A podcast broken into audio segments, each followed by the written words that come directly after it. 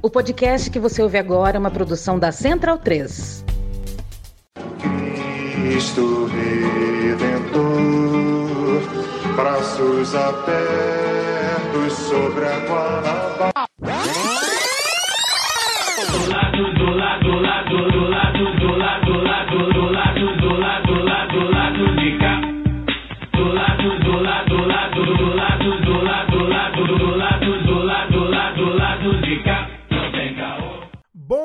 Momento, ouvintes da Central 3. Hoje é quinta-feira, dia 11 de maio de 2023. Eu sou o Caio Belandi, direto do Sauí Estúdio. E este é o Lado B do Rio 273, chegando no seu feed. A minha dicção é meio complicada, então 273, difícil de falar. O time tá completo, tô com a Luara Ramos via internet e Daniel Soares e Fagner Torres aqui comigo no estúdio. Daniel, boa noite, a semana tá tranquila, né? A gente foi conversar sobre a pauta, aí eu abri a capa do G1 e tava lá. É, tinham três Isso hoje mate- cedo, né? Isso hoje, hoje, quinta-feira, duas da tarde. Tinham três matérias na capa, né, na principal da home do G1. Um era sobre STF, Telegram, enfim, que a gente papo do, da, da PL, que a gente já conversou aqui. Vamos esperar outros desdobramentos, mas vai continuar falando. E as outras duas notícias eram, abre aspas, mulher anda sobre caco de vidro em eventos de empresário, fecha aspas. E a terceira era, abre aspas, homem captura gato de verdade em máquina de pelúcia, fecha aspas. Isso no G1, gente. O país tá em paz, é isso? Acabou o problema nesse país? É, pro padrão que a gente se acostumou nos últimos seis anos, né? Principalmente nos últimos quatro. Tem coisa que hoje a gente considera menor acontecendo, né? Porque começou a fazer parte da paisagem. Operação da Polícia Federal prendendo financiador de, de golpe, mas nenhum midiático, né? Nenhum mais famoso, assim. CACs também, né? Que, com arsenais em casa. Mas isso virou parte da paisagem É, no Brasil. Não dá manchete. Não dá manchete, então é, é- temos foto de gatinho na, Capa na home do, do G1 no meio da tarde de uma quinta-feira. E, mas é isso, é um país que o presidente não fala um- nenhum absurdo, né? Não tem ministro falando absurdo e plano pra matar as pessoas é, como parte da paisagem também, né? Então a gente começa a ter, no máximo, um coach picareta aparecendo na- na- nas homepages das- dos portais. É, em termos de política, né, de, de, de- de sociedade e tal, é óbvio que a gente vai, a gente vai falar aqui sobre o grande, acho que a grande pauta do noticiário, né, que foi o, caso da- das apostas e tal, mas assim, é, de fato, politicamente tá andou meio parado, teve, esfriou também no Congresso o negócio da, da PL, é, muitas votações que não estão andando também. O, o governo abrindo a carteira, né? A gente É. pode até pincelar esse assunto mais pra frente. Fagner, boa noite. A a gente, para dizer que a gente não teve novidade, né? Hoje, agora, antes da gente gravar, o nosso ministro Xandão soltou o Anderson Torres. Você acha que ele vai abrir o bico? Se começar a falar, é complicado. É, essa é uma, uma conversa que eu tenho com, com muitos amigos, né? O, como pode a gente ter tanta certeza da quantidade de crime que a família que tomou de assalto o Estado brasileiro nos últimos anos cometeu, mas os seus cães de guarda serem tão fiéis, né? Ninguém, nenhum sabiá canta, né? É, mesmo estando preso, nenhum sabiá canta sobre o que viu e o que ouviu né, no período em que andou solto ao lado do poder. O que eu espero é que Anderson Torres, que não é Torres do norte e noroeste fluminense, sei lá de, de onde essa barrigada perdida é, espero que ele abra o bico. Espero que o motivo da saída da cadeia tenha sido justamente isso, que ele tenha dado depoimentos bastante interessantes para a justiça brasileira, para a gente de alguma maneira ver o Brasil voltando minimamente ao eixo. É, é curioso, eu acho muito curioso como os cães de guarda do bolsonarismo não abrem a boca. Eu não sei que tipo de situação ocorre que os impede de falar, mesmo estando em apuros, né? É, eu não acredito em lealdade ideológica dessa galera. Né? Eu acredito em lealdade financeira ou em ameaça. Vai saber o que acontece nos bastidores, naqueles espaços onde nós não temos acesso e as paredes não se fazem ouvir. É mais difícil você conduzir esse tipo de investigação se você respeita minimamente o processo legal, ao contrário da Lava Jato, né? Pois é, é só pra gente situar, né?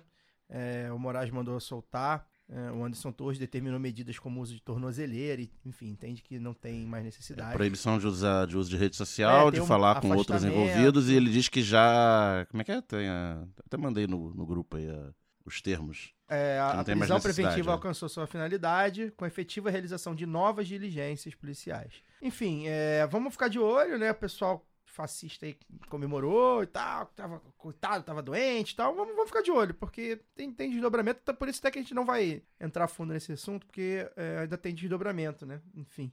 Lu, é, o país tá tão tranquilo, tão em paz, né? É claro que assim, tem, é, a gente gosta de usar esse nesse sentido. Tô falando da política institucional, né? As coisas não estão acontecendo, o país não tá em paz, não, gente. Mas enfim, pra gente debater aqui, os, os tipos de assunto que a gente costumou debater aqui, a gente pode dizer que tá, tá em paz. Que até o galão da massa, né, cara, voltou a vencer, golear, enfim, pintou o campeão novamente e tal.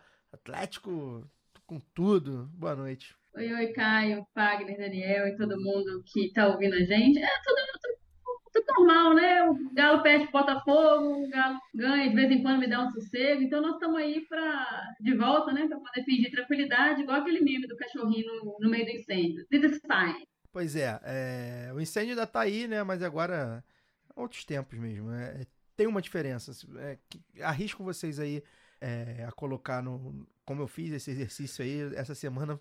Foi bem, foi bem, foi bem complicado aí pra gente pegar alguma coisa na política.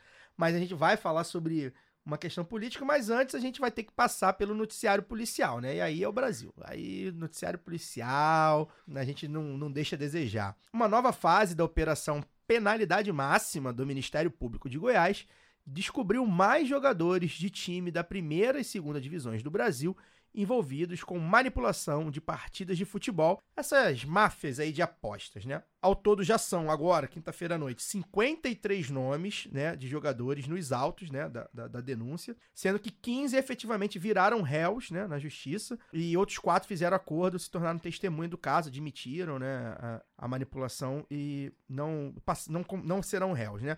Os outros nomes, né, dessa conta aí, são nomes citados que ainda não há é, provas de envolvimento, né? Eles estão sendo, foram citados ali.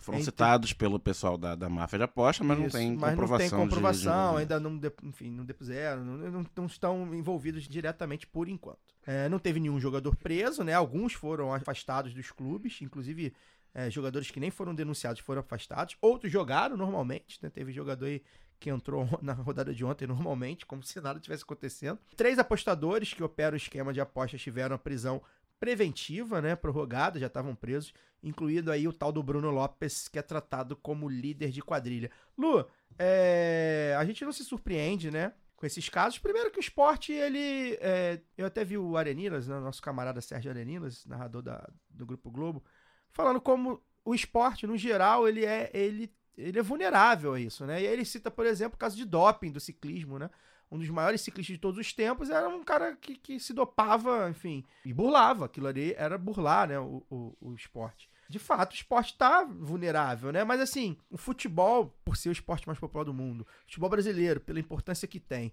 e também pelo jeito que é tocado, né? A gente tava vendo aí, é, que faz parte também desse, desse escopo, desse, dessa situação, a proliferação de casas de aposta, né? Sem lei para regulamentar. Enfim, a gente, a gente não, se, não chega a se surpreender. Primeiro veio na Série C, na, série, na terceira divisão, nos campeonatos estaduais menores, aí chegou na Série B, enfim. Era evidente que ia chegar na Série A. Mas a gente acaba né, se decepcionando, né, Luara? É, é- mexe com o, nossa, com o nosso sentimento, né? Aquele amarelo bobo, aquele escanteio que tu acha que, porra, a gente começa a duvidar, né? Dos próprios jogadores do nosso time e tal. Não, é, eu acho assim, eu- eu- o problema não é o futebol, né? Tá longe de ser, né, Caio? O futebol segue sendo um esporte mágico, maravilhoso, que é mobi- mobilizando muito público, né? Um esporte de massa, como você falou, mais popular do Brasil, do mundo. A gente sabe muito bem o que, é que tem causado os escândalos, né? Quando entra grana no meio, o debate é diferente. Eu acho que é isso que muita gente não está sabendo ver. E eu até queria falar um pouco sobre isso primeiro, porque me assustou bastante, é, principalmente com relação às apostas, mas também é, de outros debates que a gente tem feito, do PL 2630, né, a taxação de compras em site chinês, me assustou bastante o moralismo da bolha de esquerda que eu acompanho e que tem opiniões as mais infundadas sobre assuntos polêmicos, assim. É, eu acho que é um, uma, assim, uma bobajada idealizada, calcada num purismo completamente desconectado da realidade, como eu falei. Eu, eu- eu vi, por exemplo, gente falando de ah, tem que proibir site de aposta. É, sendo que esses escândalos, eles não são novos, né? o que, o que acho que pega, assim, é porque já era para ter uma regulamentação sobre isso. Isso. Aí, quando você trata de, de de aposta, a gente estava até conversando no grupo, né, Daniel? É, tem que ser taxado como qualquer outra atividade econômica. Eu Taxado e regulado. É, exatamente. Eu costumo brincar, a minha, minha provocação com, com relação à aposta, é que eu falo assim, é, é parecido com o mercado de ações, assim, só que é mais honesto. Porque as pessoas. É é foda, porque a maior parte das pessoas elas não sabem nem como funciona. E aí coloca como se fosse. E, e eu tenho visto isso muito quando eu falei desse purismo, é de, uma, de um autoritarismo, se as pessoas acham que vão proibir. Como no caso da, da- do PL, né? Que a gente debateu, debateu, debateu e não se. Do PL das, das fake news. Aquele negócio não se esgota. As pessoas acham, não, tem que proibir, tem que, que- que tirar de circulação, que... E não é assim que as coisas são feitas, né? Na vida real, é, demanda um pouco mais de, de debate, né? E eu fico triste porque eu acho que, que isso mina o debate e é fruto também de, de um retrocesso, sabe? Um socialismo, um comunismo, para quem, quem se reivindica assim, pouco ou nada científico, que despreza a realidade. Acho que a gente deixa de pensar regulamentação, é, de conseguir até antever problemas para poder fomentar esses projetos, colocam as pessoas em contato, que caminham para a produção intelectual e viram tal de proíbe isso, acaba com aquilo. É estúpido demais. E com- agora a gente viu, né? Porque tem caso de aposta patrocinando a Série A, o próprio Campeonato Brasileiro e tal. E aí as pessoas começaram a ver isso e o problema virou a casa de aposta. Mas em 2005 ainda não tinha site de aposta, mas já tinha a máfia do apito. E antes disso já teve escândalo também. Então, como eu disse, assim, é coisa que sempre teve e aí não se para para fazer o debate, vai deixando levar. Quem se beneficia por isso acha ótimo, né? Quem se beneficia com os esquemas, com os golpes. E eu acho que a regulamentação ela tem o papel justamente de tirar é, esse véu, sabe? De tirar o estigma de que, ah, isso aqui é tudo mutreta, isso aqui é, é tudo, é, não presta, tem que acabar. Aí vira aquele, depois daquela entrevista do Zeca Pagodinho, né? É, de, ah, você já ganhou dinheiro com o jogo do bicho? É legal. Como você acha? O que você acha de ser proibido? Ué, é proibido? É legal. Entendeu? E as pessoas vão vai ficar nesse tabu. É, tudo que gera um tabu, para mim, é um, um grande problema. Assim, deixa de ser o debate franco sobre, olha, isso, isso existe, isso acontece assim, assim, assado, vamos regulamentar. Inclusive, deixa eu ver aqui, né, tem a proposta aí agora, parece que é, diminui a, a porcentagem para casa de aposta, vai um pouco para o Ministério do, do Esporte, vai um pouco para outros setores, eu não lembro quais, quais outros aqui que eles tiraram de, da proposta anterior e colocaram agora, né? Porque a proposta anterior é de 2018. E aí vira uma coisa assim, não, não pode ter. Ou então, no, no- no, no debate da moral, sabe? Eu acho que é isso que interdita. Minha primeiro, meu primeiro ponto é esse. Que eu acho que também tem que ter uma.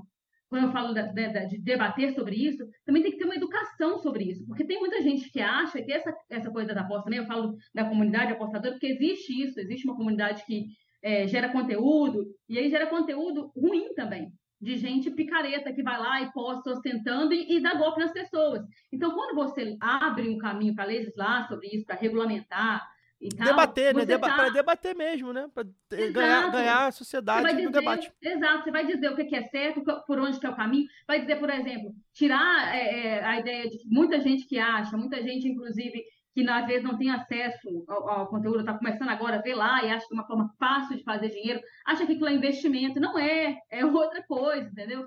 E isso está colocando, eu vejo também um debate moral de, ah, porque tem que acabar, porque as casas de apostas, pessoas perdem o dinheiro todo ali, porque tem um problema do, do vício em apostas também, que isso precisa ser colocado na mesa, olha, é um vício também. Isso precisa ser, ser- ser debatido, a- a- quem tem problema com isso, buscar ajuda, saber onde buscar ajuda, saber o que que, o que, que pode gerar aquilo ali, como, vou usar a palavra né, do gatilho, o que que não, enfim, a gente ter um debate mesmo, né? E não interditar, como que eu tenho visto, assim, ficou agora todo comentário de, de- a rodada de ontem foi, foi terrível no Twitter, eu não fiquei no Twitter, porque era só isso, qualquer, a, a piadinha mais manjada, né? De que tudo era, era é, aposta e não sei o quê. Eu fiz E essa a- piada eles- na, na arquibancada do Maracanã ontem. não, é, ontem todo mundo, até ontem estava liberado, agora eu acho que já saturou, tá? É, eu não aguento mais. Mas assim, para poder concluir agora o que eu ia dizer é que eu acho que esse tipo de, de coisa, assim, do, do debate interditado também, a gente percebe, e eu fiz, eu comecei falando da minha, da minha piada sobre o assunto, né, de que é, é tipo mercado de ações, a gente vê que funciona como um acordo. E como é que isso desmorona, né? Olha as implicações de um esquema como esse no esporte nacional, na, na vida das pessoas que vivenciam futebol, seja torcedor, seja apostador, seja jornalismo esportivo, enfim, é, os desdobramentos disso. Então, a gente vê que precisa desse acordo. Esse acordo ele só é feito com base no debate, porque se, todo, se todo mundo né, se, se, aliás, se há uma, uma interdição desse debate, ele não se legitima. Então, como é que a gente né, consegue depois retomar? Vai perdendo um pouco a, a, a graça mesmo para quem acompanha o futebol, vai desencantando. É, para quem faz negócio com o futebol, porque o futebol também é negócio. É, muitas vezes, muitos dos problemas têm vindo disso aí, né? Isso também há um, um, uma desestimação desses acordos ali. Então, um negócio sério, precisa ser levado a sério. E eu acho que é diferente você é, moralizar o debate, como a gente tem visto, né, com moralismo tacanho, e você tratar o debate com seriedade. São coisas diferentes que a gente precisa ter muito cuidado para não misturar. É, eu não sou um especialista na, no tema, então, né, eu acho que seria leviano se eu chegasse aqui e dissesse o que tem e o que não tem que fazer. Eu tendo a andar no mesmo caminho de vocês, de achar que a questão é uma, é uma questão de regulamentação, mas é, eu também não posso deixar de, de dizer que me causa certa estranheza algumas coisas que acontecem nesse mercado. E que, assim, é, é como eu tô querendo dizer, no mínimo estranho. Não tô querendo, não sei se é certo ou se é errado, mas para mim aparece, parece como estranho. A primeira delas é jogador é, ser garoto propaganda de casa de aposta. Isso, isso, é uma coisa que sempre me causou estranheza. E aí, é, até coloco na mesa aqui para vocês né, pensarem e debaterem o que vocês acham, se vocês acham que é certo ou se é errado. Mas,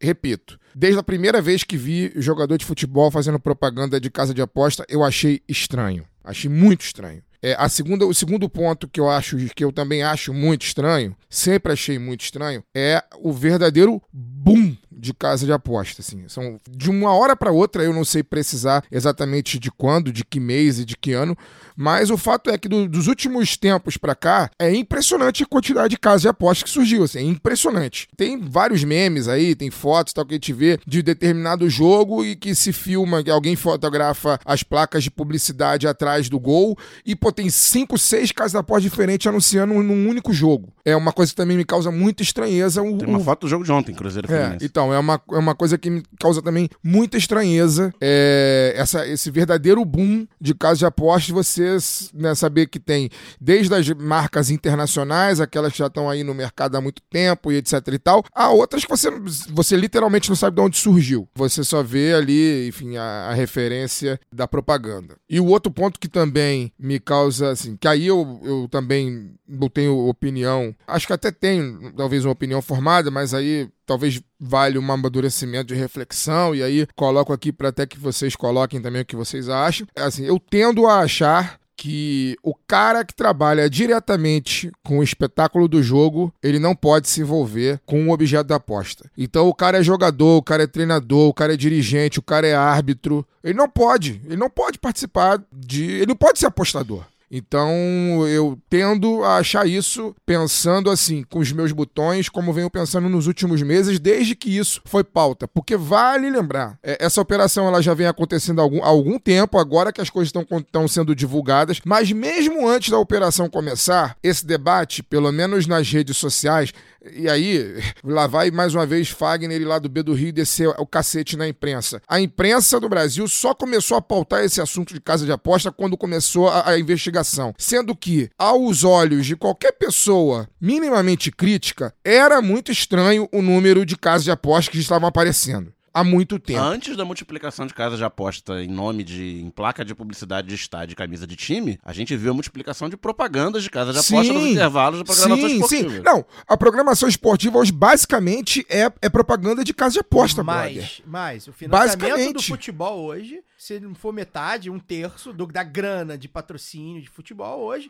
em confederações e clubes, é de casa Sim, o que, que eu quero dizer com isso? Assim, a, a imprensa, infelizmente, esse debate já era para estar sendo posto há muito tempo, assim, há muito tempo. Muito antes do, da- da operação penalidade máxima começar, assim, da investigação começar, já era para alguém estar levantando essa lebre aí nos principais veículos de televisão. Gente, vocês não acham estranho isso? Que se começasse a falar sobre isso, tudo foi muito naturalizado, assim. Tudo foi muito naturalizado. Então, essas coisas me causam um certo estranhamento, assim. É, é isso, assim. eu Acho que me causa estranhamento a quantidade de casa de aposta e o número de pessoas envolvidas com o espetáculo do jogo que são, de certa forma, que recebem dinheiro para fazer propaganda dessas casas de aposta. Assim, As pessoas apostam, né? Ah, No Brasil, no Brasil não, não era legalizado, né? Aí o Brasil fez a- aquela coisa pela metade. Criou a lei de 2018. O governo Temer legalizando, mas não regulamentou. Pra explicar, né? Eu acho que é importante essa linha do tempo. É, grandes casas de apostas já eram, já existiam no Brasil, de maneira virtual, né? Você acessava o site e, é, e colocava E seu elas faziam propaganda internacional. como se não fosse casa de como se fosse fosse. casa de A apostas. diversão, deu seu palpite. Isso. Deu seu que é, palpite. que é, é Sporting Bet, Bet 365, as maiores, que são internacionais e tal, que tem algum nome, prestígio lá fora. Até 2018, até 31 de dezembro de 2018, ou 30, não lembro, último dia do Temer,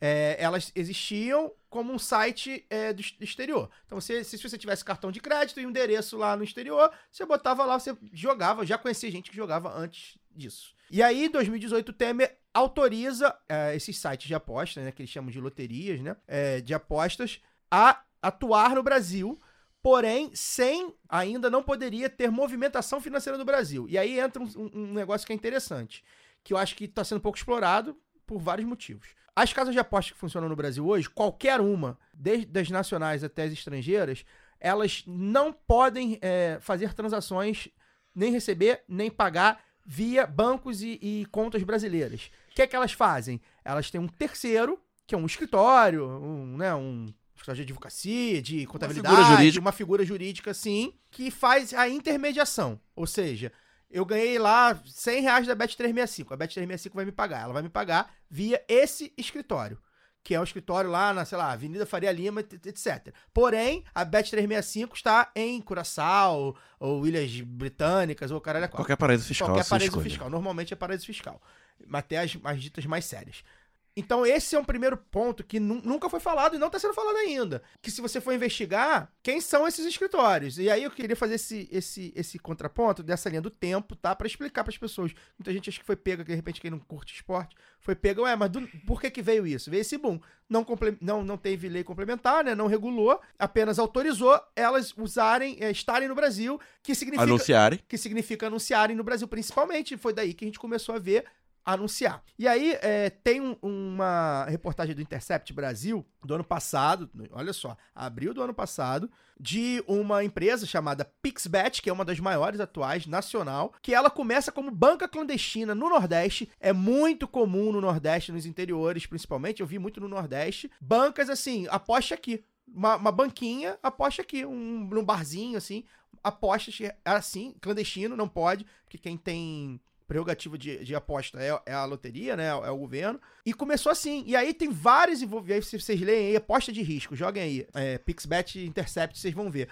E aí vai explicando as origens, quem é esse empresário, da onde ele vem, as suspeitas sobre ele e tal. Isso acho que é um, um ponto que, não, que a gente pode falar também, a gente vai falar mais tarde, sobre essa proliferação que não tem a ver necessariamente com essa máfia de apostas. E aí, duas coisas só, dois pontos que eu queria falar aqui, lembrar, antes de passar de novo para Daniel e Luara, especificamente sobre a operação penalidade máxima, né? Que me causa, não sei se é dúvida, se é estranheza, enfim. Obviamente, eu acho que a operação tem que acontecer mesmo. Mas a coincidência é que eu acho estranho, né? A operação ela é feita pelo, pelo Ministério Público de Goiás, né? Teoricamente, não é um, um órgão vinculado ao governo federal, né? Mas curiosamente, essa investigação ela só veio à tona depois da mudança do governo, né? Que é que desde o começo o- ministro da Economia sempre colocou que o objetivo do governo é regular é, essa atividade econômica, né? Então, só agora foi preciso mudar o governo para que esse boom acontecesse. E o segundo ponto que eu queria falar sobre isso é que também, ao mesmo tempo que a operação acontece, é justamente no mesmo período em que ocorre a discussão sobre a, a famigerada Liga de Clubes. É, e aí eu acho que o investidor, no, no momento que o Brasil está se deparando com essa situação e que deixa aí uma mácula no esporte, no futebol brasileiro e quem sabe até no resultado,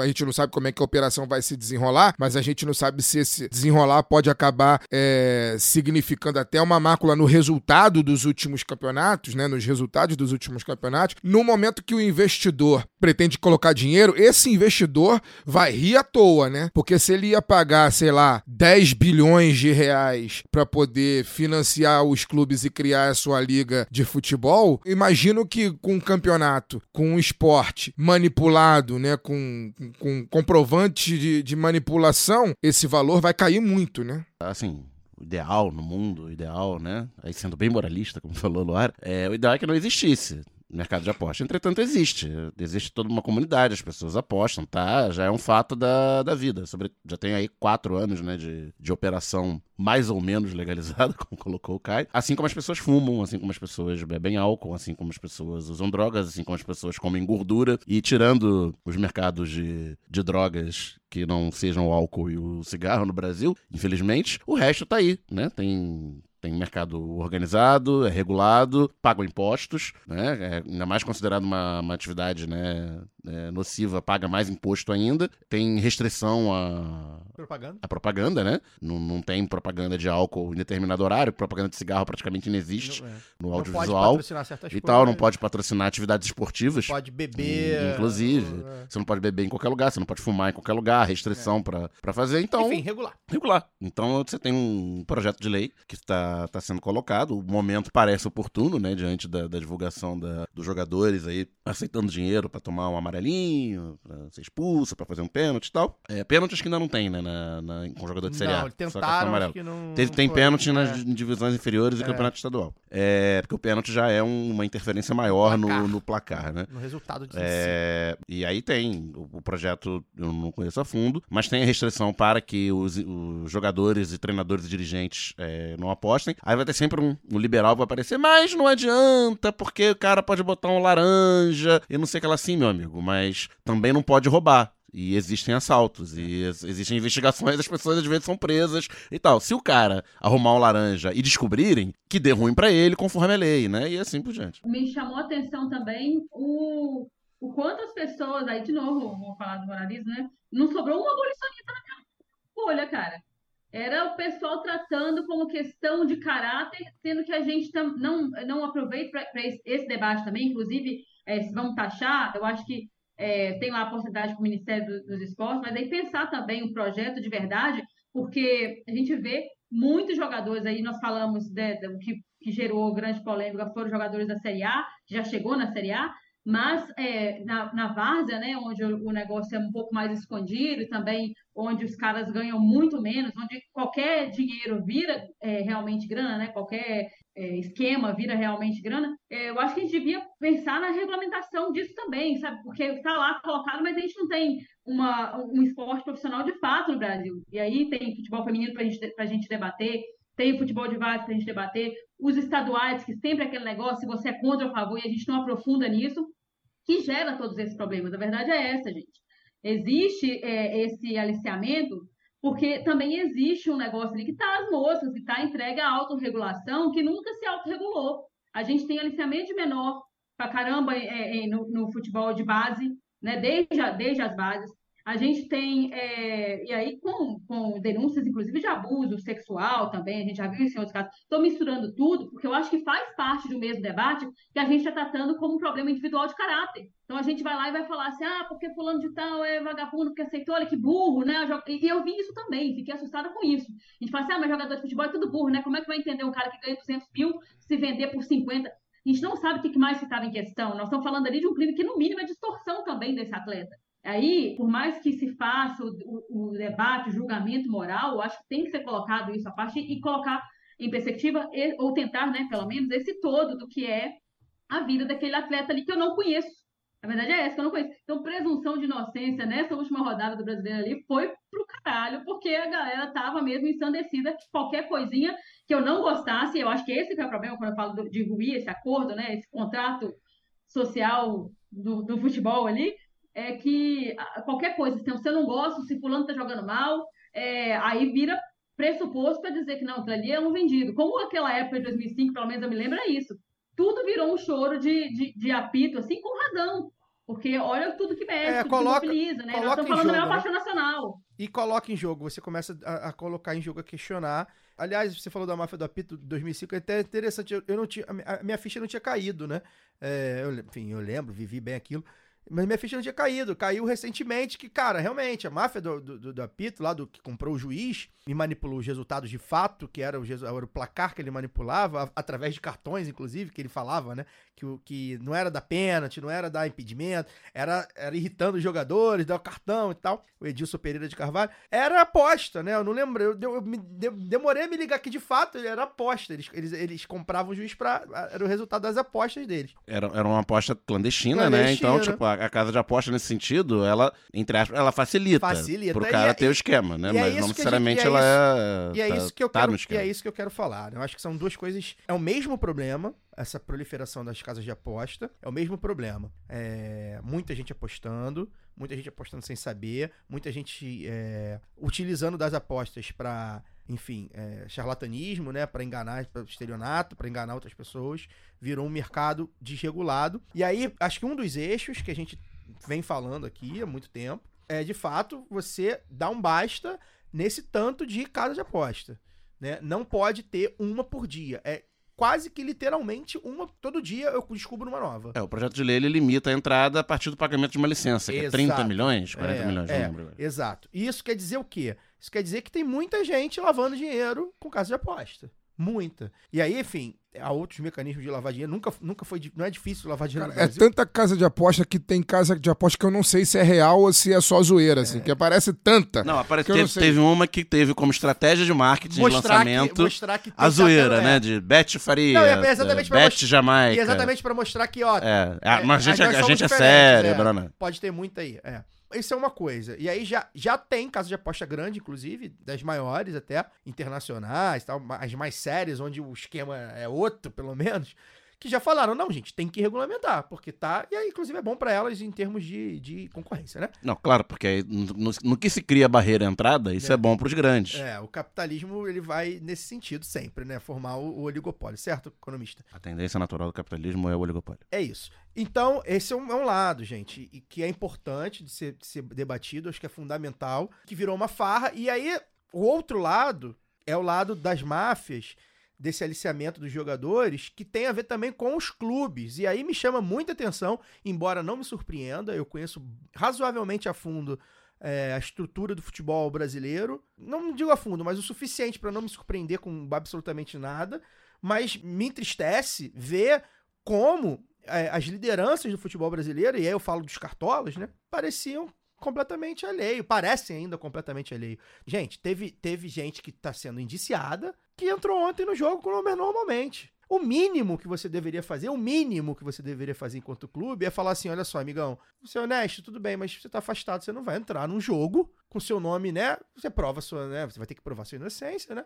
Você prova que não tem nada e você joga de- de novo. E aí, o que que falta? Exatamente como o Fagner falou, no meio de um debate de uma criação de liga, que em tese é uma profissionalização, no meio do debate das SAFs, que a gente até um dia pode falar sobre isso, é, que é um tempo que a gente gosta, muitos dos nossos ouvintes gostam também. No meio desse debate todo de, de tornar o futebol brasileiro um produto econômico mais robusto, vender pra fora, criar uma liga, os caras colocam tudo a perder, exatamente porque faltou com o mínimo de cuidado. Agora, a minha dúvida é: isso é falta de cuidado, incompetência, ou isso é condescendência e, e cumplicidade? Vamos ver se não vai Isso ter não nome. foi pensado, né? não vai Desde ver- o início vamos- vai ser assim. Vamos ver se não vai ter nome de, de dirigente. Vamos esperar. De árbitro. Né? Já tem de empresário. Não, de árbitro nem digo, porque aí árbitro vai entrar na questão da profissionalização, vai, vai entrar em várias questões. Mas assim, de dirigente, porque assim, há pouco tempo, um atleta do Grêmio, chamado Ferreirinha, publicou no, no- no story dele, ele não tava jogando, ele publicou lá a aposta que ele fez de uma casa de aposta.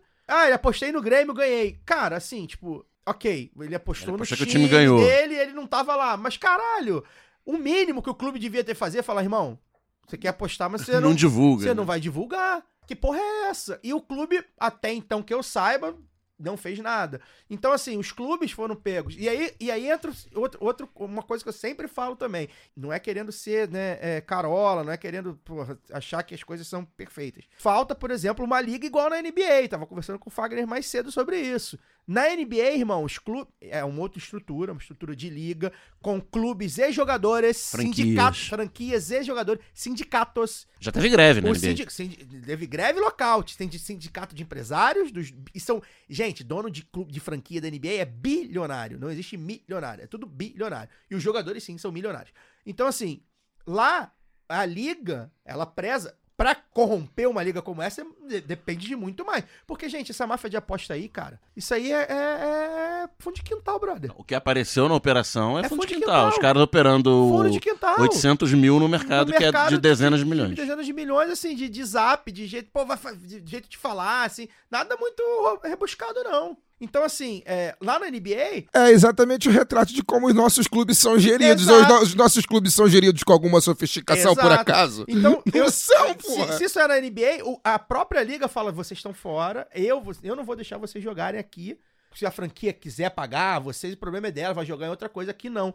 E eu- isso me causou bastante, bastante espanto, assim, como os clubes pareceram. Mas mais do que isso, né? São os clubes que exatamente recebem dinheiro de várias dessas empresas e que falaram, chiaram contra a, a regulamentação quando o Haddad propôs, enfim. Então, assim, as coisas, é, embora sejam dois eixos diferentes, a gente discute isso bastante lá no nosso grupo de zap, a regulamentação das empresas e a máfia das apostas são dois eixos diferentes, acaba esbarrando no mesmo problema, né? Dá, dá de, de correr solto. Só para dar o servição aqui, a lei de 2018, ela deixou algumas coisas né, esclarecidas, né? 95% do, do- da operação vai para o site, aí tem uma, um percentual de 2,55 para a Força Nacional de Segurança Pública, de 1,63 para entidades esportivas e 0,82 para a escola pública.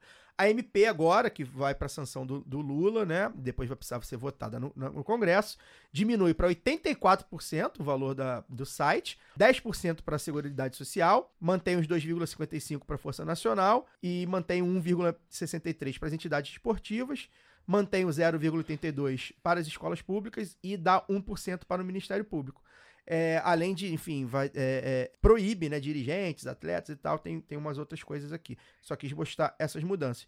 E é isso, a gente também é, acaba, como o Fagner falou, e eu tinha, eu tinha sinalizado aqui, a gente acaba tendo que falar sobre isso porque a, o Sport TV demorou a falar, a ESPN demorou a falar exatamente porque recebem dinheiro das casas de aposta. Agora as casas de aposta também estão se vendo obrigadas, as séries, digamos assim, né, ou as que pretendem ser séries, também estão falando, vão precisar se organizar, tão, começaram a se organizar. E é isso, agora vai vir o debate no meio de, de tanta lama, né, do, do esporte que a gente tanto ama. E vai cumprir meta do arcabouço fiscal. Pois é. Já tem isso. Peço licença para dar uma pausa no programa e apresentar os nossos parceiros. O sorteio para apoiadores e apoiadoras do lado B é um oferecimento da Camisa Crítica. Ouvinte tem 10% de desconto no cupom Lado B no site www.camisacritica.com. Vale lembrar que tem camisa crítica também no Armazém do MST e na livraria Leonardo da Vinci, ambas no centro do Rio. Passe lá para conferir os materiais, breve em São Paulo e quem sabe em mais cidades. Camisa crítica criada para uma esquerda que não tem medo de dizer seu nome. E que tal aprender inglês, espanhol francês de maneira leve, dinâmica, com afeto e senso crítico? Conheça a WeCreate, o curso de idiomas parceiro do lado B. Acesse www.wecreateidiomas.com. Siga também nossos parceiros nas redes sociais. Obrigado pela atenção e voltamos ao programa. Passou a régua, mas antes de passar a régua, pra gente passar aí pro, pro segundo caô da semana, lembrar aqui, né? Depois de quatro anos, gente, os valores do nosso financiamento coletivo mudaram, né? É, já mudaram essa semana agora, né? Então, relembrando, o plano de dois reais não existe mais. Quem já é assinante, já era assinante, né? É, vai ser mantido, né? Vai ter, vai continuar lá o plano de dois reais. É, mas a gente vai provavelmente descontinuá-lo aí nos próximos meses. A gente vai avisar. Não pode mais assinar é, é, plano de dois reais. O plano de sete reais passou a ser de 10 reais, né? Já mudou aí automaticamente para quem assina. A nossa torcida é que a gente espera, né? Que quem já pagava os 7 reais possa continuar pagando 10 reais. Mas a gente, enfim, cada um sabe do seu bolso, né? Quem tiver que cancelar, né, por causa desse aumento, a gente pede que continue nos ajudando via Pix, né? É, você pode fazer lá todo mês, 7 reais, né? É, ou então deixar acumular, dois meses, 14, 15. Se quiser fazer de 70 reais quiser- também, não é, tem problema. Aí pode fazer até o plano. É, enfim, doações avulsas para lá do B do Rio, arroba yahoo.com, lá do B do Rio, arroba yahoo.com. A gente não, não, não tem as, as recompensas, né? Porque as recompensas são das assinaturas via Orelo, mas ao menos vocês ajudam o lado B a se manter, né? A gente tá precisando aí se manter vivos sem, O lado B precisa cumprir as metas do seu arcabouço fiscal. Pois é. As demais categorias de apoio seguem o mesmo valor, né? É, e também tá valendo pro Padrim, tá, gente? Quem, é, quem ainda tá aí no Padrim vai mudar também. A gente recomenda que passe do Padrim pra Aurelo. Então, se você é apoiador do Padrim pra Aurelo, você cancela lá do Padrim, vai lá na Aurelo.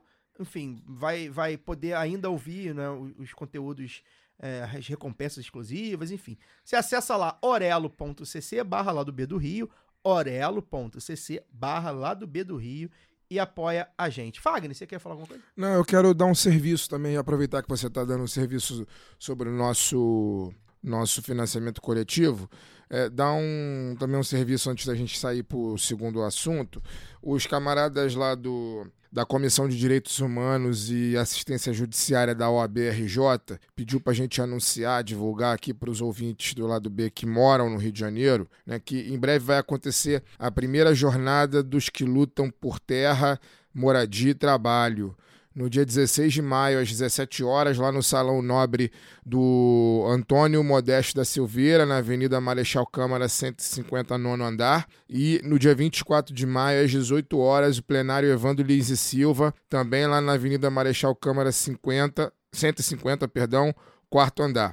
No dia 16, vai ser, desse, vai ser é, é, discutido lá o painel Minha Casa Minha Vida e os desafios da luta por terra e moradia. E no dia 24 de maio, é o painel A Disputa do Direito à Cidade no Rio de Janeiro. Vai ser discutido questão de gentrificação, plano diretor. Então, os ouvintes do, do lado B que moram no Rio, que se interessarem pelo, pelo tema, é, dá uma chegada lá na OAB no dia 16, no dia 24. Acho que é um, é um tema muito caro a todos nós. Enfim, fica aí o, o aviso e um abraço para a galera da Comissão de Direitos Humanos da OAB. Vai, Cezão, gira a roleta aí que a gente vai passar pro segundo bloco.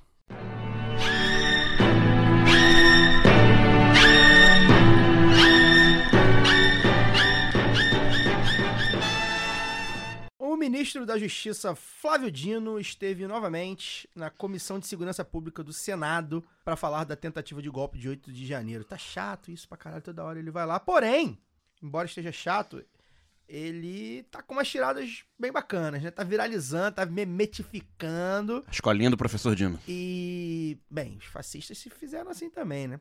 Para responder uma acusação do senador Marcos Duval, senador da Luara Ramos, ele, ele diz que ele. O Marcos Duval. Deus. O Marcos, Duval- o Marcos Duval diz que é, treinou, né, a gente da SWAT. Ele, ele treinou a gente da SWAT, ele Israel. é doutor honoris causa em artes marciais, e a outra é que ele é, como é que ele treinou a unidade antiterrorismo da NASA, que deve prevenir terrorismo em Marte, talvez. É, é Marte contra-ataca. Marte, aquele- Marte Ataca, é, o filme Marte do Ataca, Tim Burton. E não, tem o Marte contra-ataca também. Enfim. e aí- Seria, Marcos Doval a versão brasileira de Kitara Havashi? Mentindo o currículo? Ainda não descobrimos ele em jornadas em Niterói, né? É, enfim. É, e aí, né, pra responder o Marcos Duval, o Dino falou aí, abre aspas. Se o senhor dá sorte, eu sou um dos Vingadores. Fecha aspas. Ai, ai, Já Dino. tem vários memes E o dele Dino de é Capitão engraçado, né? América, Ele tem né? aquela cara, aquele Bonachão. aquele bonachão. E é Ai, professor, né? Então ele fala É, muito bem. professor, é, ele Eu- é brabo. O pessoal do Cortes do Dino tá trabalhando mais que o pessoal do Casimiro, eu acho. Pois é.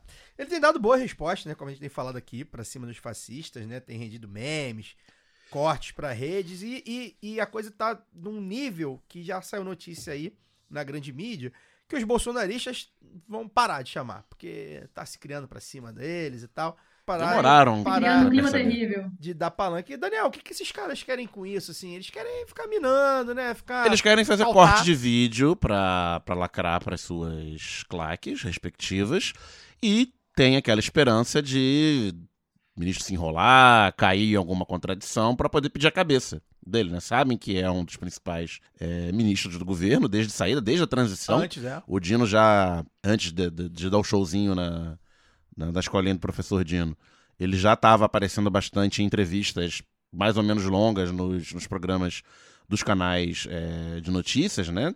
as principais aí, a Globo News e a, e a CNN Brasil. Ficou ainda mais em evidência por conta do 8 de janeiro, né, por ser exatamente o ministro da Justiça que comanda a, a Polícia Federal, foi um dos primeiros a, a, a chegar no, no local, ainda na tarde do dia 8. E como ficou ali naquele momento, né, o, ficou pegou mal, né, pro, pros bolsonaristas, as cenas de destruição e tal, eles começaram a tentar emplacar a narrativa de que aquilo era coisa de infiltrados esquerdistas, né, que era uma false flag do, do governo. Porrada de deputados, de candidatos. É, mas você sabe que não precisa É, não estar de precisa ser acordo com a realidade. Não, não. Né? Para primeiro é, mobilizar de volta o- a própria claque, porque eles têm, embora sejam arruaceiros, eles têm o discurso de, de lei e ordem, né? Então eles precisam é, manter essa claque mobilizada e depois tentar fazer vazar pro, pro resto da sociedade é, e tentar constranger de alguma forma é, as principais autoridades do, do governo de ir na frente para ver se conseguem fazer um estrago, né? Criar baixa, demitir e fazer prevalecer essa, essa, essa narrativa, né? Acontece que quando eles conseguiram emplacar a CPI a partir do, da escandalização do general lá do G Dias num vídeo, que não prova nada de acordo com a, com a cronologia né, real do, do vídeo, se prova alguma coisa, prova lá a benevolência de é, pessoas indicadas ainda pelo governo anterior que estavam naquele dia. Era uma equipe que estava no dia de plantão, era toda a herança do, do governo anterior. É, então, se tinha algum infiltrado facilitando, não tinha sido nomeado pelo, pelo governo atual. Naquela, na mesma semana né, que a CPI estava ali se montando e tal, saiu a, a prisão do Tenente Coronel Cid, né? E O todos, capachão. o capachão. E isso deu uma, uma desestabilizada geral neles, que, que ten- iam tentar monopolizar a CPI para essa narrativa de false flag do, do, do governo. E o Dino já tinha sido chamado, acho que eles tentaram ainda, né? Emplacar ali para aquilo que eu falei no início, para fazer seus cortes, Sim. tentar fazer prevalecer essa narrativa. E, de novo, tomaram porrada como já vinham tomando. Então, acho que caiu a ficha neles de que não, não vão se criar para cima do Dino nessa, nessa estratégia tradicional deles. Deram palanque, né? Tem números aí de que o Dino já é o ministro com maior reconhecimento nas redes, Isso. mais popular na- nas redes, com maior número de menções É positivas. um político que o governo já. Os, os partidos de governo já consideram como um possível. Já antes mesmo disso tudo, já consideravam como um Foi possi- governador duas vezes, como senador. e- possível presidenciável. Presidenciável. é, tá na fila aí. É, e lançaram né, o Dino nacionalmente. É. digamos assim, a partir disso. É, e acho que agora vão, ao invés de, de chamá-lo, né, é, vão tentar talvez continuar fustigando na CPI ou nas comissões Sem ele. sem a presença dele, para que ele possa responder. Luara, é, eles estão apostando bastante, né? É, a gente brincou aqui do governo não tá dando pauta pra gente, tá, o Brasil tá tranquilo. Mas o Congresso tá bem complicado, né? Não, não, não tá simples, né? É, as votações estão complicadas, é, eles estão fazendo bastante barulho até onde eles podem, né? Tem, é muita gente fascista, né? Na, na- full fascista, né? Como a gente fala, na Câmara e, na- e no Senado. Agora, essa semana tem CPI contra o MST, né? É, acho que vai ser aberta essa semana, pelo, pelo que eu vi aí. Acho que foi aberta, mas ainda não teve sessão, alguma coisa assim. Cujo, é, con- pelo controle do Coronel Zuco, do Republicanos do Rio Grande do Sul, com possível relatoria do Ricardo Salles, né? Eles vão pra cima do MST, da mesma coisa, o MST vai pra cima também. O MST é bom, é bom de, de debate. Eles estão tentando tumultuar, né? Estão tentando causar algum distúrbio, mas pelo visto, por enquanto, essa questão do 8, do 8 de janeiro, é, eles vão, acho que vão, pelo que a gente vê aí, né? A narrativa vai perdendo força, né? É, o que preocupa é se vai perdendo força e a gente também vai perdendo a oportunidade de fazer é, o que temos que fazer, né? Contra aquela, aquela limpa. Isso. Não, e também a, a coisa, né, do debate da, da anistia, de debater o papel das Forças Armadas e tal.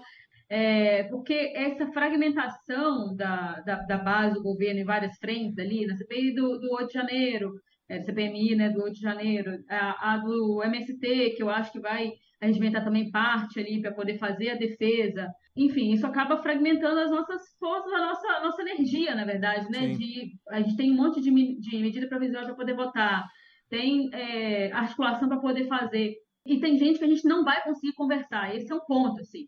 E aí eu queria trazer para cá acho que a gente ainda precisa amadurecer esse debate, que eu vi um monte de gente também batendo cabeça sobre a questão lá da Constituinte do Chile. Eu acho que a gente pode tirar algumas lições ali também, e até de outros irmãos latino-americanos, para a gente não ficar só na, na, na derrota, né, e tal, do, no, no, luto mal elaborado, que ainda é muito recente, é, de como é que outras pautas importantes foram aprovadas é, em países aqui da América do Sul, é para a gente Colômbia. aprende, assim, porque é porque eu, eu, eu tenho visto é, uma bateção de cabeça, sabe, Caio? Eu não sei como é que vocês têm visto, mas me preocupa, a gente fala de paz, assim, mas institucionalmente a gente ainda vive uma ressaca ali do 8 de janeiro, uma Total. insegurança muito grande é, que a gente tende a achar que está calma, porque nós temos um grande articulador ali em cima, que é o Lula, mas eu acho que ainda tem uma gente muito crua ali, porque tem, quando a gente fala de Congresso, tem gente que não dá para conversar, que a gente não vai conversar, não adianta, porque você... e eu vejo assim, pessoal falando como se estivéssemos na normalidade. Então, por exemplo, foi apoiado, foi aprovado lá o PL da, da igualdade salarial entre homens e mulheres. E aí você vê muita civilidade ali, muita aquela coisa. Não, quero agradecer aqui a deputada Bia Kisses por ajudar. Isso de parlamentares do PT. Teve isso? Ainda bem que eu não vi. Teve. Teve, assim, é, eu, eu entendo, isso, isso partindo, inclusive vou falar, porque foi entrevistada aqui, é nossa companheira aqui do PT do Espírito Santo, tem essa coisa que é a Jaqueline Rocha, né, deputada federal aqui do Espírito Santo, foi relatora do projeto, e ela tratando ali, eu entendo, você tem que tratar com civilidade e tal, dentro daquele negócio ali, mas eu acho que tem coisas que não precisa, sabe? Chegar e. Enfim, É, você não assim. precisa, não precisa xingar, mas você também não precisa ficar, né, de nhenhenhé. Fazer mesuras. É, Porque, porque eu acho que essa gente não, não é gente, entendeu? É uma pessoa que, na oportunidade que tiver, vai acabar com, com a Jaqueline, vai acabar É, com qualquer parlamentar do isso, PT, vai isso. esculachar. Se Não é tiver que inventar mentira, de- vai inventar, isso. entendeu? Por mais que você queira cultivar uma boa relação, é gente ruim. Só Tá? para só pra, só pra acrescentar o que Luara, já que Luara tá falando de Bia Kisses, aprove- aproveitando aqui, porque foi Bia Kisses, que quem não lembra, foi a deputada responsável por difamar a memória do nosso companheiro Marcelo Biar, quando ele morreu. Uma das, né? É, uma das. Quando ele morreu vítima de Covid-19, né? é, ele era afiliado ao PSOL e ela jogou na horda de bolsonaristas, ela, entre outros, que ele teria desejado a morte do Jair Bolsonaro por Covid e que, ha, ha, ha, quem morreu foi ele. Então, a família do Biar ficou recebendo durante dias, semanas, sei lá, do seu período de luto, recebendo mensagem, risos e memes que o Biar, enfim, é, colheu o que plantou. Só pra gente ter uma ideia do tipo de gente que é Bia Kicis e esse povo aí que é base do bolsonarismo na Câmara e no Senado Federal. E eu sou, assim, é, a primeira pessoa a pensar, olha, em termos de articulação, né? De conversar com quem a gente puder conversar. Eu sei que a última coisa que é, a gente tem que querer é se indispor com essa gente, mas eu realmente acho que tem coisa que não precisa, porque na primeira oportunidade é isso aí que vai acontecer, porque essa gente é perigosa. A gente tem que ter noção de que nós estamos falando de uma guerra que não acabou. Essa galera é, é- é o que eu acho que eu vi o pessoal do Vira Casacas falando esse dia. Não sei se, se eu estou errando, enfim, me, me corrijam aí se vocês também viram e não é a quem eu estou dando os créditos. Falou assim: olha, nós estamos vendo um pessoal que queria dar é, golpe, e aí quem estaria preso seríamos nós. Quem estaria perseguido seríamos nós. E nós fomos perseguidos até, do- até ano passado, gente. Sabe? Não, não- Alguns não de nós morreram, literalmente. Eu É, sempre lembro aqui do exatamente. Marcelo Arruda. Não, e, Eu e não, e não só ele. Não, eu lembro E dele porque a- pra mim é um símbolo, mas é isso. É, nós estamos falando aí das discussões, mas eu tô falando de gente que foi, foi perseguida, que foi massacrada, que foi que sofreu ali, que, de, de servidor público que não conseguiu fazer o seu trabalho por causa dessa gente. Enquanto a base petista, governista, não entender que é guerra, e aí a guerra, eu falo o seguinte: você faz acordos no meio da guerra também. Mas não com o inimigo, né? Com seus adversários, inclusive com inimigos. Mas esses termos precisam ficar bem claros, porque senão você vai tomar lapada, filho. É isso que esse povo precisa entender. E aí a gente toma umas, umas que não precisa, tipo no marco do saneamento agora, que eu não entendi o que foi tentado fazer ali, com uma derrota assim, que todo mundo meio. Eu, não- eu não entendi como é que aquele negócio assim, foi, foi tentado passar. À toa, saca? Eu acho à toa. Não sei o que está passando mesmo ali com, com os articuladores, que, com quem que eles estão conversando, quem que bancou aquilo ali, porque me parece irreal. E aí eu vejo umas, uns debates assim e tal, tentando aparecer como. Eu, não, eu também não acho que a gente tem que se igualar, não é esse o ponto. Eu não, eu acho que a gente tem que ter os nossos também, que vão fazer ali é, o, o, o debate os cortes e tudo mais. Mas não é, não tô falando de igualar.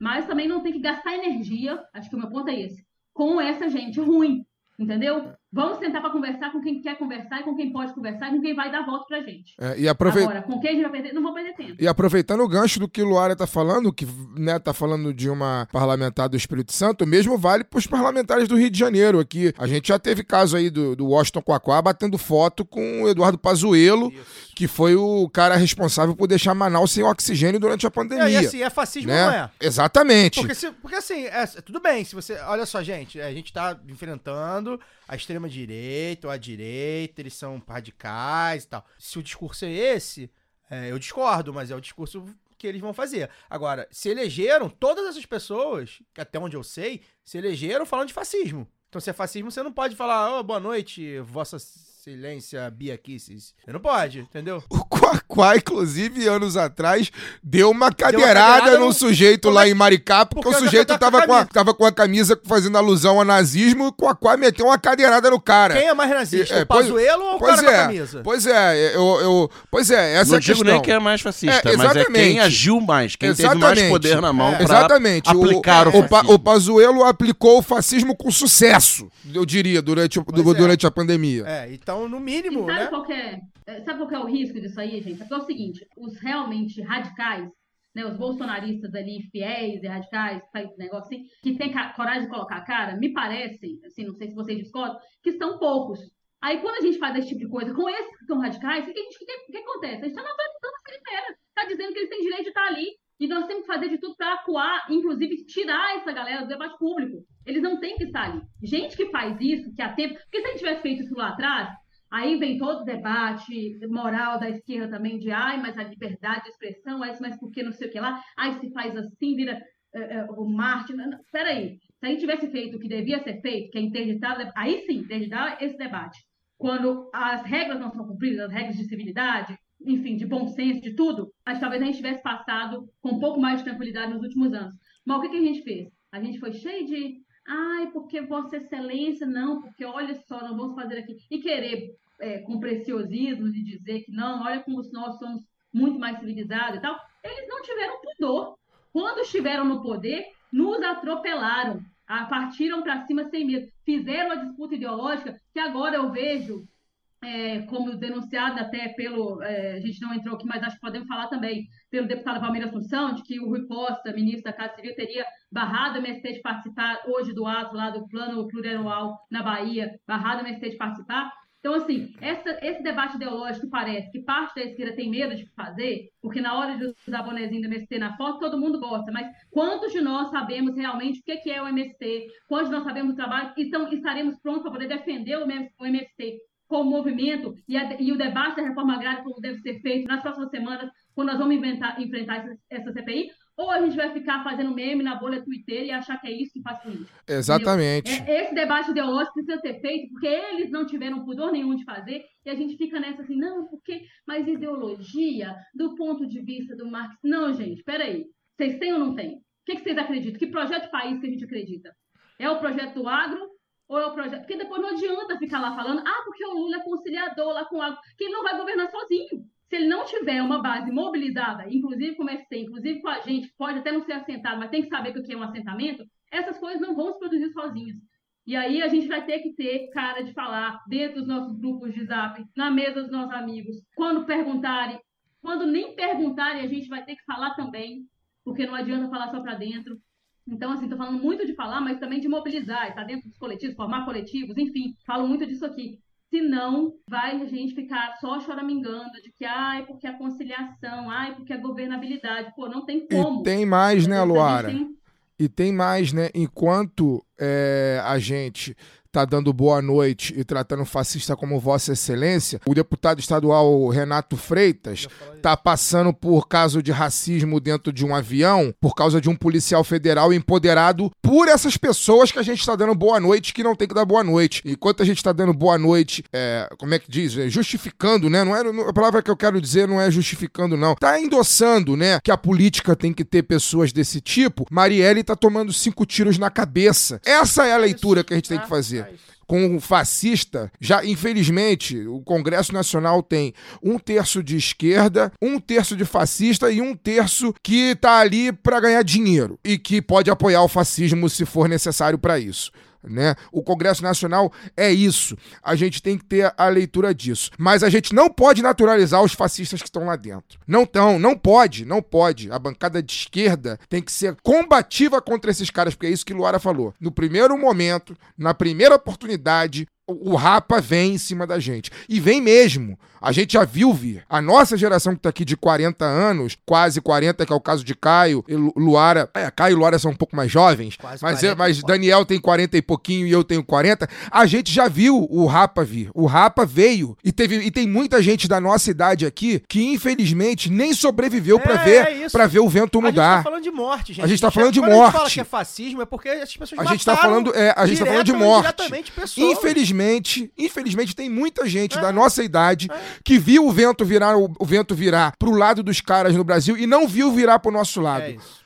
Sobre o Congresso, né? Esse negócio dos terços, eu não diria nem que é exatamente um terço, mas são três grupos, né? Que é o do, do campo Se democrático. fosse um terço, tava bom. É, os fascistas e que se- meio que se equivalem ali, e o- essa massa que eu diria que é quase metade do Congresso, né? Então seria talvez dois quartos e uma metade, que é dos aproveitadores em geral, os fisiológicos em geral, que até eu acho que ideologicamente vão mais pro lado do fascismo, mas É eles isso que eu querem falar, mesmo... são fascistas, mas não Mas querem mesmo não se dar bem, eles apoiam quem paga mais. Então o Lula, na, na montagem do governo, na transição, apostou numa relação republicana com os partidos, né, de ceder espaços do, do Poder Executivo para que eles pudessem aplicar políticas públicas e terem os louros disso perto das suas bases e por isso apoiarem o governo no, no Congresso Nacional. Só que aí você tem aí o União Brasil com três ministérios, que é um saco de gato, né? De União não tem nada, muito menos Brasil. Talvez bastante Brasil.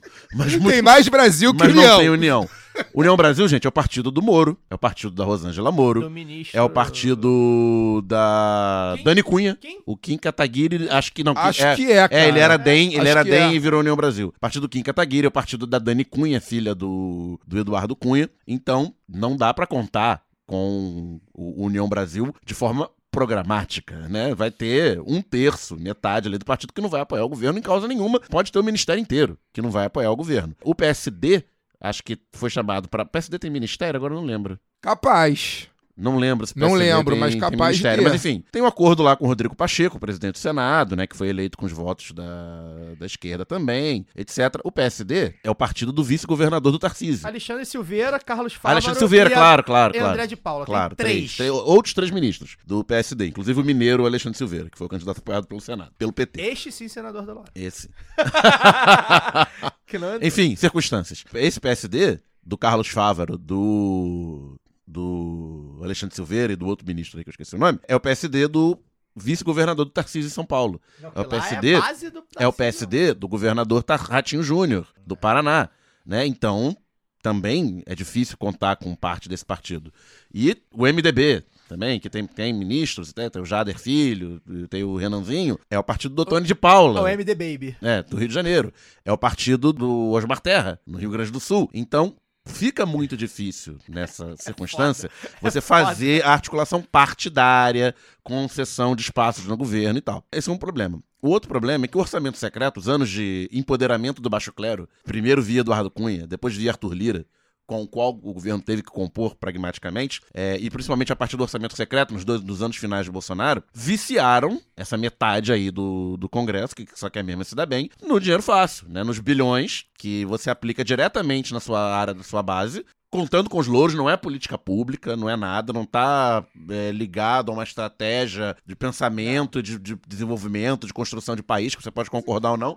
É Quase compra de voto. é, é, é o deputado fulano de tal que Uau. trouxe a verba aqui pro nosso estado, pra nossa Uau. cidade, pro nosso bairro, e ele que vai levar os louros, não vai ser o governo federal, não vai ser o governador, é o deputado, no máximo em conluio ali com, com o prefeito, depende do arranjo político que eles é. vão fazer, com o governador e tal. Isso partindo do princípio que a aplicação é totalmente honesta, porque você também, como a gente já Não, falou é, aqui, tá facilita é muito a corrupção a A partir gente não é da, da aplicação disso, local, você foge dos controles do, do governo federal, que são mais organizados, etc, etc, etc. Então, hoje saiu notícia aí de liberação de 700 milhões de de, em emendas, o que foi, num único dia, 58% do total de liberações para emendas feita pelo governo desde janeiro. Dentro desse esforço, isso o que, que aconteceu? Que essas derrotas todas que têm acontecido na, na Câmara e ameaças de tumultuar a indicação, a aprovação do indicado STF, ameaças de tumultuar a votação do- do- de- dos demais decretos e medidas provisórias que o governo Lula fez até aqui, é essa parte do Congresso mostrando força né, medindo, medindo força, falar, ó, não adianta ministério, não adianta secretaria, não adianta subsecretaria, cargo de segundo e terceiro escalão, cadê a grana da, da pracinha da, da minha cidade? Isso é um ponto. E que o governo parece que está cedendo dentro do, do possível. O segundo ponto, e aliás eu estava ouvindo essa semana também a gente falando do orçamento secreto, que a gente falou pontifica que é- aqui, não vai acabar, vai mudar e tal, mas não vai acabar porque não vai conseguir O- desmamar. Eu lembro esse- que o comentarista Daniel Soares é, falou isso. não vai conseguir desmamar rapidamente esses caras disso. Isso é- ainda mais com o Lira reeleito. E o último ponto, aí eu vi uma notícia, é que o governo está tentando atrair de forma individual deputados que são filiados a, a partidos da, que, que são do campo da oposição. Inclusive do próprio PL, mas sobretudo os que têm base eleitoral no Nordeste. Que no Nordeste Lula fez 70-30, tem a, maior, a sua maior popularidade, e é difícil ser deputado de oposição no Nordeste. Então, fazer essa atomização e se dividir, literalmente dividir para governar. É, e além do mais, é, é essa galera aí da direita fisiológica, né? Mais fisiológica do que ideológica, digamos assim, ela sobe o preço também, sabendo que do, do lado dela tem a quantidade fascista, né? Então, se o governo, ó, se você não, compor comigo, a gente vai compor com os fascistas full A e pior aí... coisa que pode acontecer com essa composição do Congresso é eles sentirem cheiro de sangue. Pois Você é. tá num tanque cheio de tubarão. É, Não dá pra dar cheiro de sangue. Pois é. E aí foi o que eu falei, é exatamente aí, assim, se você não pega esses que estão radicais ali e dá uma coada nessa galera, igual Sim. aqui não, aqui eu- agora não, não- vocês não vão mais brincar aqui, porque a gente, esses caras vão sempre dobrar a porta, porque foi isso que eles fizeram, desde que começaram a aparecer. É. Então, assim, é também colocar ali os termos do que, que vai, como é que vai ser feita essa negociação, que agora a gente não aceita tais, tais, tais, tais coisas. E- e eu acho que- aí, comissão de ética, por mais que seja, ah, mas não dá nada, ah, mas é pizza, mas é dor de cabeça É, desses caras. é. Aí fala assim, ah, Pauta. exposição para eles. Ah, mas a exposição na medida certa, a exposição do que é certo também, da gente, né, pautando é, é, e, e educando a nossa gente também, né, gente? Porque a gente ficou muito é, educado por meme nos últimos tempos. Chega, vamos, vamos levar esse negócio agora a sério, sim, colocar essa gente para poder falar sério. Então, ao invés de, quando aparece um deputado lá de peruca, ao invés de querer fazer só um debate ali, querer uma, uma coisa inspirada e tal, vamos pro pau. Esse cara tem que sofrer o- o- as consequências dos atos dele em todas as instâncias possíveis. A gente tem que tentar pautar todos os espaços possíveis, diminuir o alcance dele em todos os espaços possíveis. É, como eu falei, é guerra. E aí faz a nossa parte também, né, como eu tenho chamado a atenção, o que a gente pode fazer com relação a isso também, de é, educar a nossa gente para como é que consome o conteúdo, como é que distribui o conteúdo, né?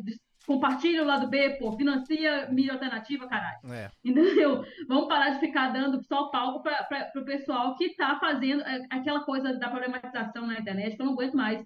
A gente vê uma merda ao invés de falar assim, ah tá, como é que a gente vai limpar isso aqui junto? Então, peraí, deixa feder do- lá- ali secando. Não, a gente pega a merda e espalha na parede e fala, olha que merda enorme. Pô, não dá mais pra poder fazer isso. Eu desde 2010 fazendo isso, caralho.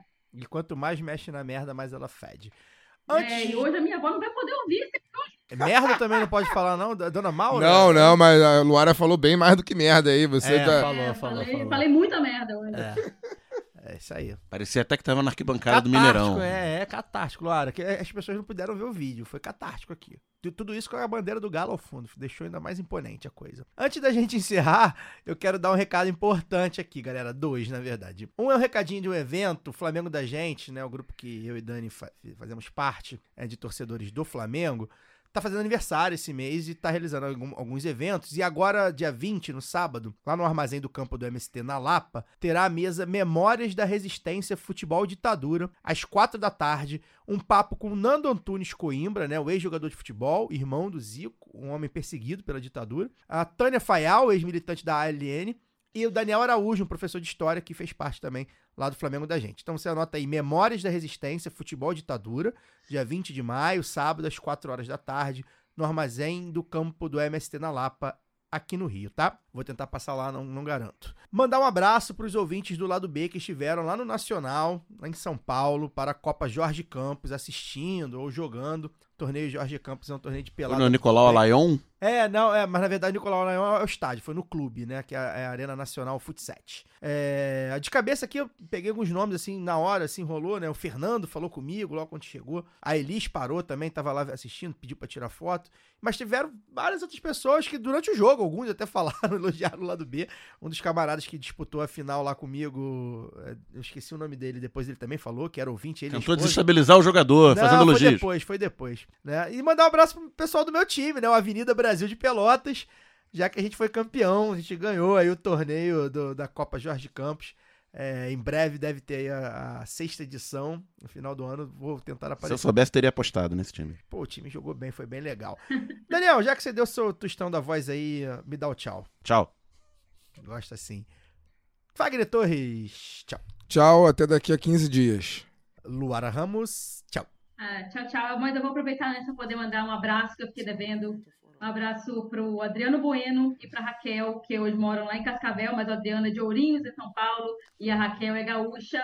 Ouvintes aí do lado B, e mandar um abração, que estão sempre fortalecendo a gente, comentam lá no Twitter também. Então, eu falei aqui de vocês apoiarem a mídia alternativa. Façam como o Adriano e a Raquel, Isso. apoiem, dê, dê o seu oi aí pra gente, que a gente gosta muito de ouvir. Fiquei muito feliz com a mensagem que eu recebi do Adriano. Valeu! E mais, um, mais uma série de recados aqui, né? Primeiro, deixar aqui nossa solidariedade à família do Davi Miranda, né? Um, um companheiro nosso aí de luta que, enfim, é, esteve internado durante muito tempo, nos deixou. A gente tem bastante amigos que, que militaram com ele, principalmente no PSOL. Enfim, foi, foi uma luta bem árdua, né? É, que a gente acompanhou aí pelas redes sociais da, da sobrevivência. Infelizmente, ele perdeu essa luta, deixou filhos, etc. Então, nossa solidariedade à família do Davi, aos amigos, né? A, a- a militância que esteve com ele, muitos amigos em, em comum. Evidentemente, homenagear a Rita Lee, né? Uma figura histórica da nossa cultura popular. Eu, quando a Rita Lee, também, que já vinha lutando pela vida há muito tempo, é, quando ela morreu, é, eu logo botei lá as músicas dela, né? Percebi que com a quantidade de hit, né, da Rita, a mulher era um porra, era um hit atrás de Hitmaker, outro. máquina de hit. Acho que é a maior, é, ela é a maior hitmaker do. do- É, das mulheres, Não, talvez seja do Na fase rock, né? Mutantes, na fase Tutti Frutti, Não, na fase com o Roberto tudo, Carvalho, tudo. todas as fases dela, não tem fase que Não não, tenha tem- muito hit. Não tem alguém que, que, que esteve com, com a Rita Lee né, da década de 60 pra hoje que não tenha se deparado com alguma coisa, alguma música da Rita Lee. Realmente a mulher era sensacional. Uma figura, né, também é, da cultura bem, bem peculiar. É evidente que a gente é, deixa aqui a nossa homenagem e, e também a gente deixa solidariedade é, à professora de História de- da Arte, né? Que a gente não, não se identificou, é, lá de uma escola de Aparecida de Goiânia, né? Ela foi demitida após o deputado Gustavo Gayer, do PL, fascista, né? É bom, da ala fascista do Congresso, é, criticou é, a professora porque ela estava usando uma camisa em homenagem ao Seja Marginal, Seja Herói, né? A obra do Hélio Oiticica, que é uma camisa da nossa parceira, camisa crítica, né? É, e aí, enfim, os tempos sombrios, né? Não acabaram, a gente venceu a eleição, mas eles estão aí. Você não pode chamar o Gustavo Gayer de Vossa Excelência se ele atua para perseguir e demitir uma professora de História da Arte, porque estava usando uma camisa de um artista muito famoso, De uma obra De uma obra famosíssima, é tipo famosíssima usando a no camisa da Brasil. Mona Lisa. assim. é, é, enfim, que claro, tem, tem um lado, né? A camisa é, é uma camisa política, mas enfim, nossa solidariedade a ela. E os tempos são difíceis para professores, para É, é como na Flórida, a professora que foi demitida porque mostrou o David Michelangelo, porque é um homem pelado, é um homem teve nu. Isso. Teve isso. Enfim, é, a gente deixa aí também a nossa solidariedade a ela. O lado B fica por aqui semana que vem, tá, Fagner? É, eu esqueci, cara. Tô fazendo Você confusão. Não vem na outra. É na outra, na outra que eu não É, venho. na- Na semana que vem eu venho sim. Semana que vem a gente volta, forte e amplexo. Até lá.